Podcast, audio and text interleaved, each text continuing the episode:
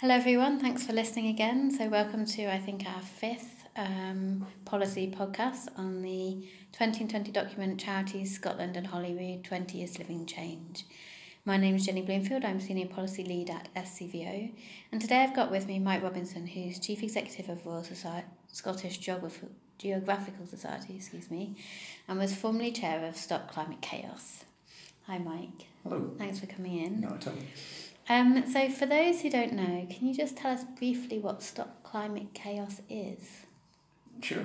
Um, it is a coalition, um, very broad coalition of NGOs, community groups, um, all aspects of civil society, uh, church groups, um, some of the key churches as well, and unions and others. And uh, in a way, um, it was very purposefully designed to be as broad as possible. So I guess um, when I first set it up, it was there to be uh, sort of make poverty history plus.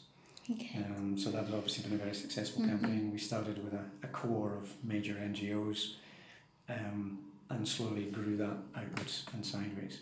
Brilliant. So Thank you.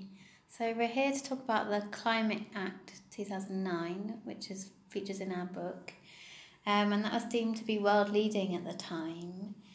So, why was that? What, what was special about this particular bit of legislation that maybe other acts on climate didn't have or hadn't had? Um, well, first of all, there weren't that many acts on the Okay, climate yeah. uh, back in 2009. Um, and there was lots of, there was a context there. I mean, this was a, for us, this was a three year campaign, so it wasn't, you know, this is something I'd been building to since 2006 when we established the coalition. Um, what was particularly world leading, the most obvious thing is some of the targets, and mainly the 2020 target. So the 2020 target was based on how quickly we could make some inroads to climate and carbon emissions. Um, because urgency was one of the messages that wasn't really coming across in the policy arena. Okay. So there was a big conversation about making sure the target, the early target, if you like, Yeah. was reasonably tight. So the 2050 target wasn't really particularly up for debate. That was fairly reasonably set around 80% for 2050. mm-hmm. No, a lot of people didn't think that at the time that was necessarily enough to meet climate targets, but it didn't unsettle politicians too Yeah. much because it was so far away. Yes. So the real um, headline issue was around making sure there was a much closer at hand target that was meaningful. So, what did you get in the 2020 target? We got a 42% Okay. target, but the conversation, it was the thing that went to the wire. mm-hmm. So there's about there's there's a, a rake of things that were useful and new and world leading about the legislation, Mm-hmm. um, and I mustn't forget to tell you some of them. But the target itself, it absolutely went down to the wire. So the um, the best that we could get at the time from political parties was thirty four percent. Mm-hmm. There was a move really close to the actual uh, third stage debate uh, by Labour to push that to thirty eight percent Mm-hmm. still wasn't what we believed was needed and what the science indicated was needed by, by developed nations. Mm-hmm. Um, so we weren't really happy with that, but it was Yeah. the best we had. Um, and then over the weekend, we did an awful lot of uh, continued pressure. We, it was continuous pressure for three years, really. Um, but on the Monday, the SNP started to move in the right direction, said they would consider a different target, um, but they needed to get advice from the UK Climate Change Committee. Okay. Um, and that was interesting. We were holding our breath because we sort of knew that they wouldn't accept 42% because at the time nobody was quite sure how to get to 42%. Mm-hmm. Mm-hmm. Um, but even then, with the advice that came back actually on the sort of Tuesday afternoon, um, the government finally sort of conceded. But there was a get out, there was a clause that said if Europe didn't do more, Mm-hmm. they could drop it back, drop the target Okay. back to 34. So it was still framed differently, but we had ostensibly got the 42% that we'd been seeking. So I just want to ask was it always the aim of the coalition to bring in new, new legislation? or was that something that sort of came up once the coalition had formed? The, I guess it was twofold. I mean, there'd already been pressure within the manifestos um, and commitments from various of the NGOs trying to push for climate change legislation of some kind or climate change action of some kind. Mm-hmm. I, I don't think there's any question that we wanted a Climate Change Act fundamentally. There was also a discussion at the UK level for a UK Climate Act. Um, originally, the Scottish Act was going to come first and the UK one later. And for a variety of reasons, the UK one was accelerated and the Scottish one was delayed. Mm-hmm. So it that actually that turning around made our job a little bit easier. It gave us longer to develop the asks, Mm-hmm. uh, and also gave us a benchmark from which to assess where we were and what we were doing. Mm-hmm. Um, so it played to all sorts of different political possibilities at the time. But there were, as I said, there was a lot of different things contained in that act, um, from um, buildings standards to including aviation emissions. As Mhm. um, one of the slight disappointments in the end was the um, the Scottish government agreed uh, with the Parliament accepted that it needed to include aviation Mm-hmm. and shipping emissions, which also made it completely unique in the world. And they also accepted that aviation causes a higher um, impact on the emissions that they generate. Mm-hmm. So their global emissions is probably 3 to 4% of global emissions, but they emit those emissions at altitude where Yeah. they have a higher impact. So Yeah. there's a regularly, there's, there's a common belief is there, there should be a multiplier attached to aviation emissions. And the science said that the multiplier was somewhere between two and three, but it wasn't settled. Mm-hmm. Um, and in the conversation after the Act was passed, which accepted an aviation multiplier, um, government took the view that because um, nobody could tell them exactly what the answer was, that they would set the multiplier at one, Which unfortunately meant that it was world leading because it had a multiplier, and then we'd completely negated the multiplier by setting it at one. yes. At least I didn't set it at zero. Progress indeed. Um, so you worked in coalitions throughout, obviously. So I'm curious. There's, there's lots of the campaigns in our book that coalitions were formed, and I'm curious for you how vital was the coalition to the campaign? The coalition was absolutely vital. Um, I said there were sort of different reasons. One of the reasons that um, I thought it was so important to raise a flag for climate change was at the time, back in 2006, there was plenty of anxiety about climate change, but there wasn't really a sort of point to rally around. Mm-hmm. And it really desperately needed that. There was a vacuum I felt in the sort of you know civil space. That where do you go? Where do you turn to? What do you do? How do you evidence your concern? And so, actually, the very first thing we did was started running a, a, partly because it's better to do something than do nothing. Yeah, sure. We just started running a program of um, public talks, public events. Um, we particularly in that October ran a month of activities all over Scotland um, aimed at the public, just informing them, just bringing in some of the leading authors, leading scientists, leading Mhm. thinkers, and just giving them a public platform. Mhm. And it it was very very helpful because it allowed people to sort of um, to coalesce around the issue and learn more and inform Mhm. themselves better Mhm. and understand which bits to panic about and which bits to be less less worried about.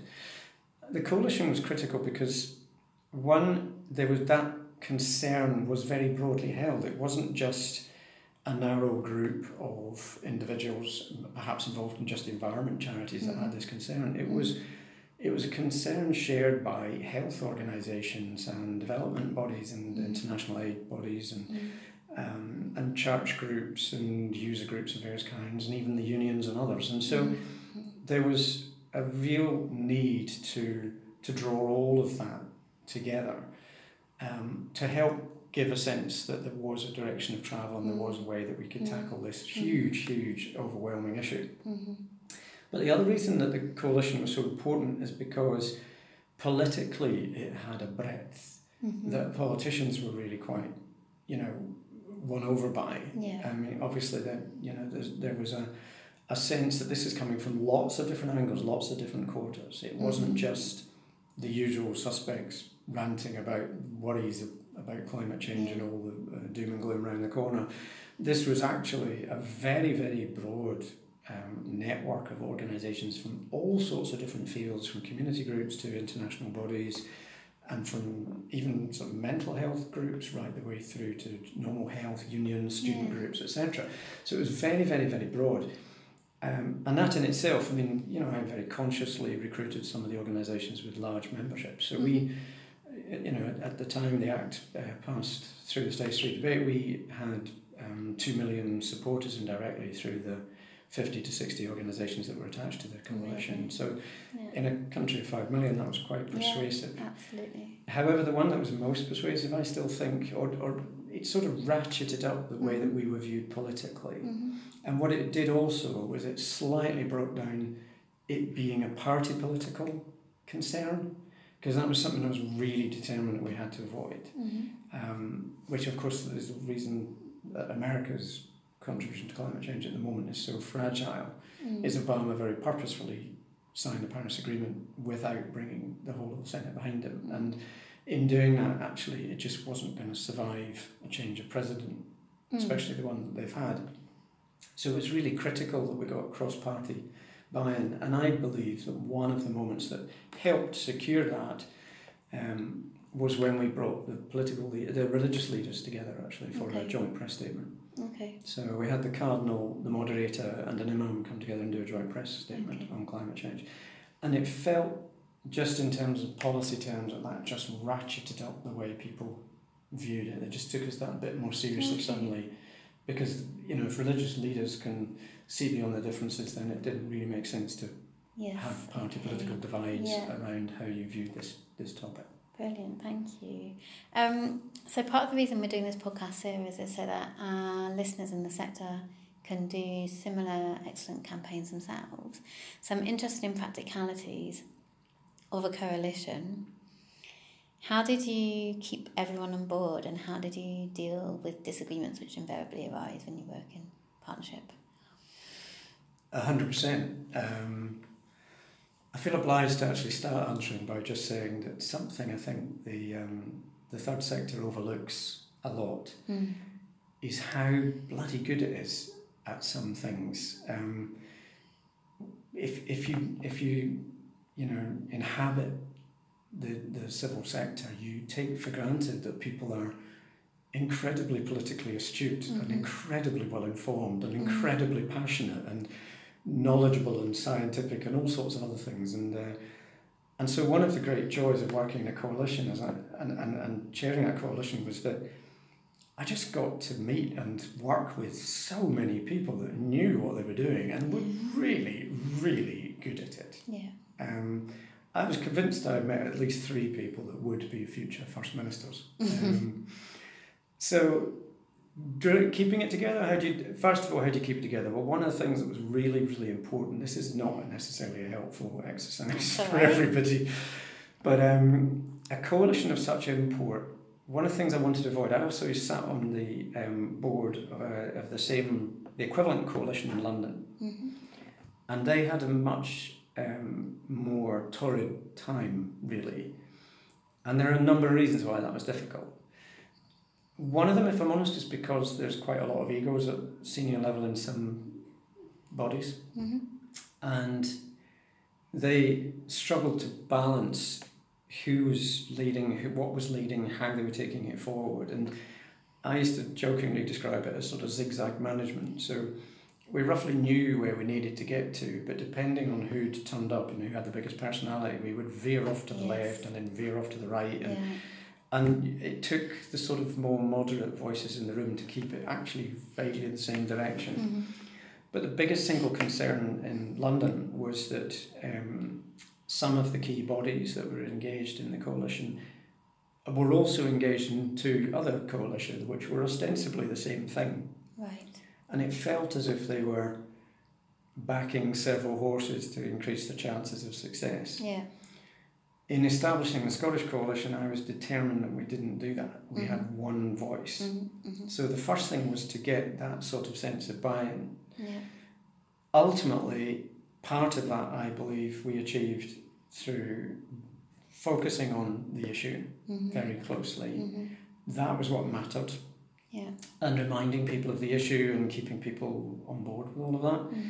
Yeah, there was a big exercise in communication. I would regularly write letters to the coalition. I'd regularly meet all the uh, chief executives of various NGOs that were on the board. Mm. I would often be the person introducing new people to the coalition. I would Yeah. be the one doing the invita- inviting and meeting them and persuading them to be come come and be part of it all.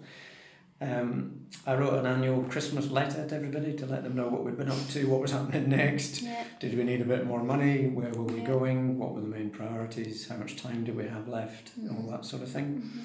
That was all important.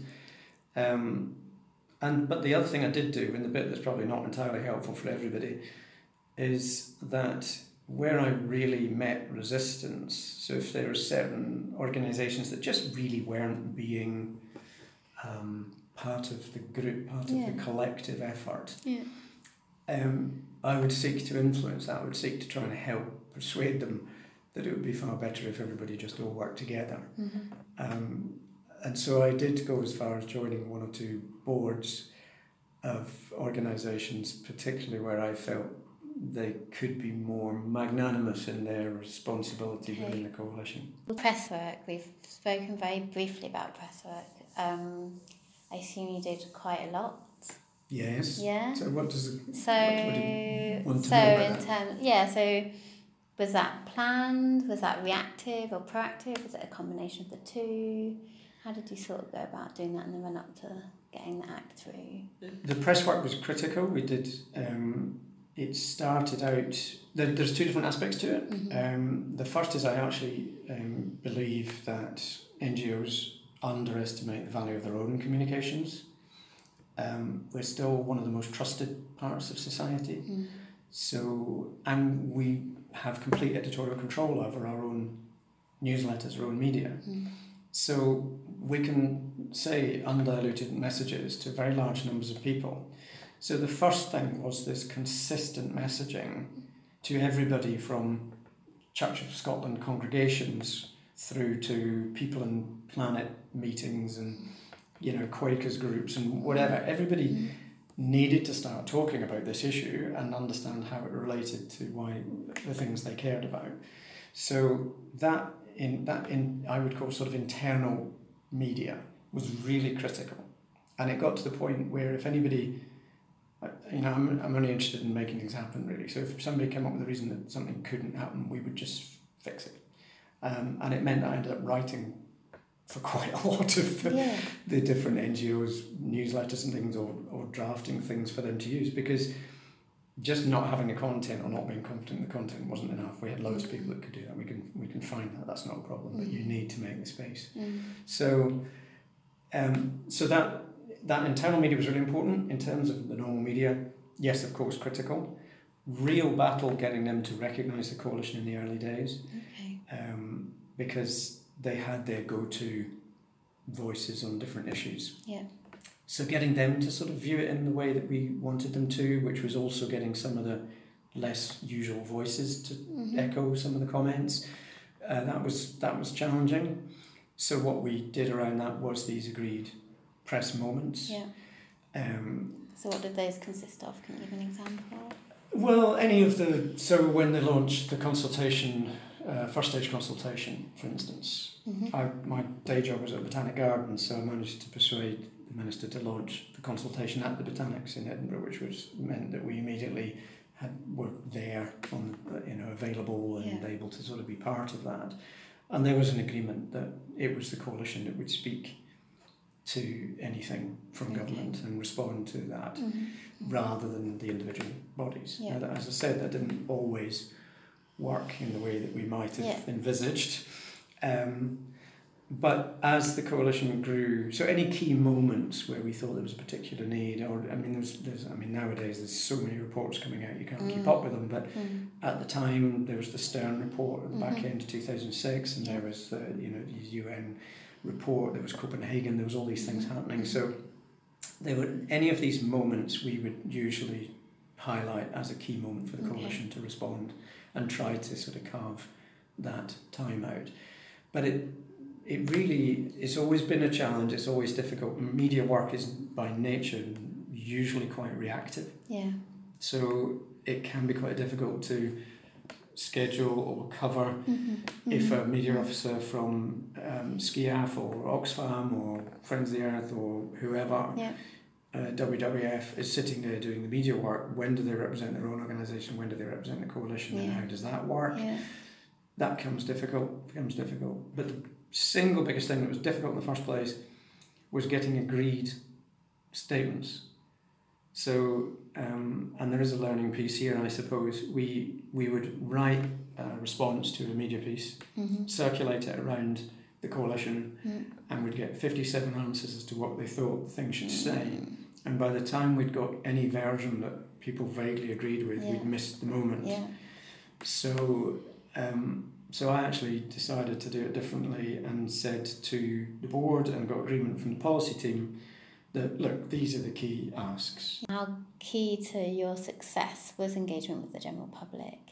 And I have like vague memories of marches, but I'm Yes. sure you did more than that. So please tell me what form did it take? Well, the first, the, I mean, the public was absolutely critical. Um, as you know, politicians are very rarely brave. They they need to be reassured that there are people standing where they where you're telling them to go. Um, so the key issue was to evidence the fact that there was genuine public anxiety around this and a, and a desire to see movement. So the first thing is, of course, the, the I mean, the public is comprised of members of civil society bodies, and so some of our public were churchgoers, and they were members of the RSPB or, Mm. or regular donors to Mhm.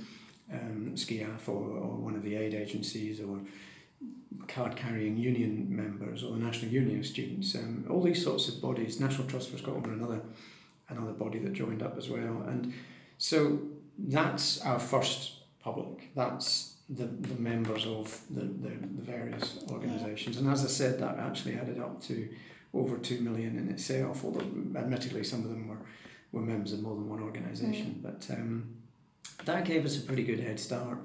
But we did quite consciously run a lot of public events all over Scotland. Mhm. We ran climate cafes, we ran lecture series, we ran uh, regular columns in the media that did want to work with us. Mhm.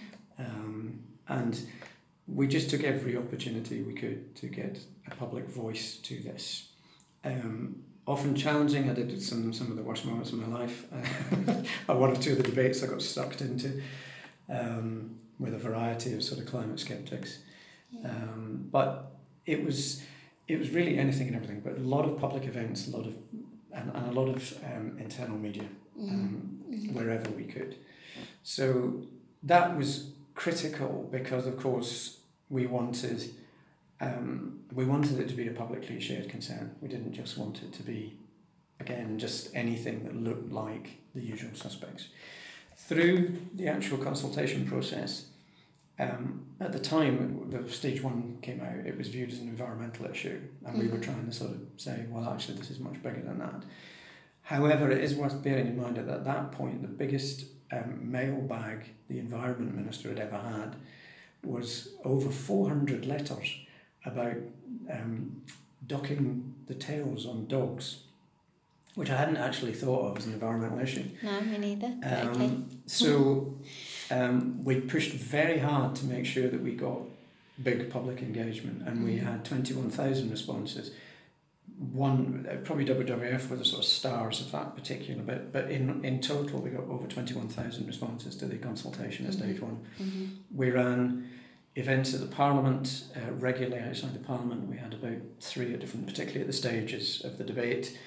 Um, even on the day itself of stage three debate, the final um, passing of the Act, we had something like 400 representatives from every uh, constituency in Scotland came to the Parliament to ask how their MSPs were voting, how they were about to vote in the afternoon, and basically what they would have been up to and what their Right. positions were.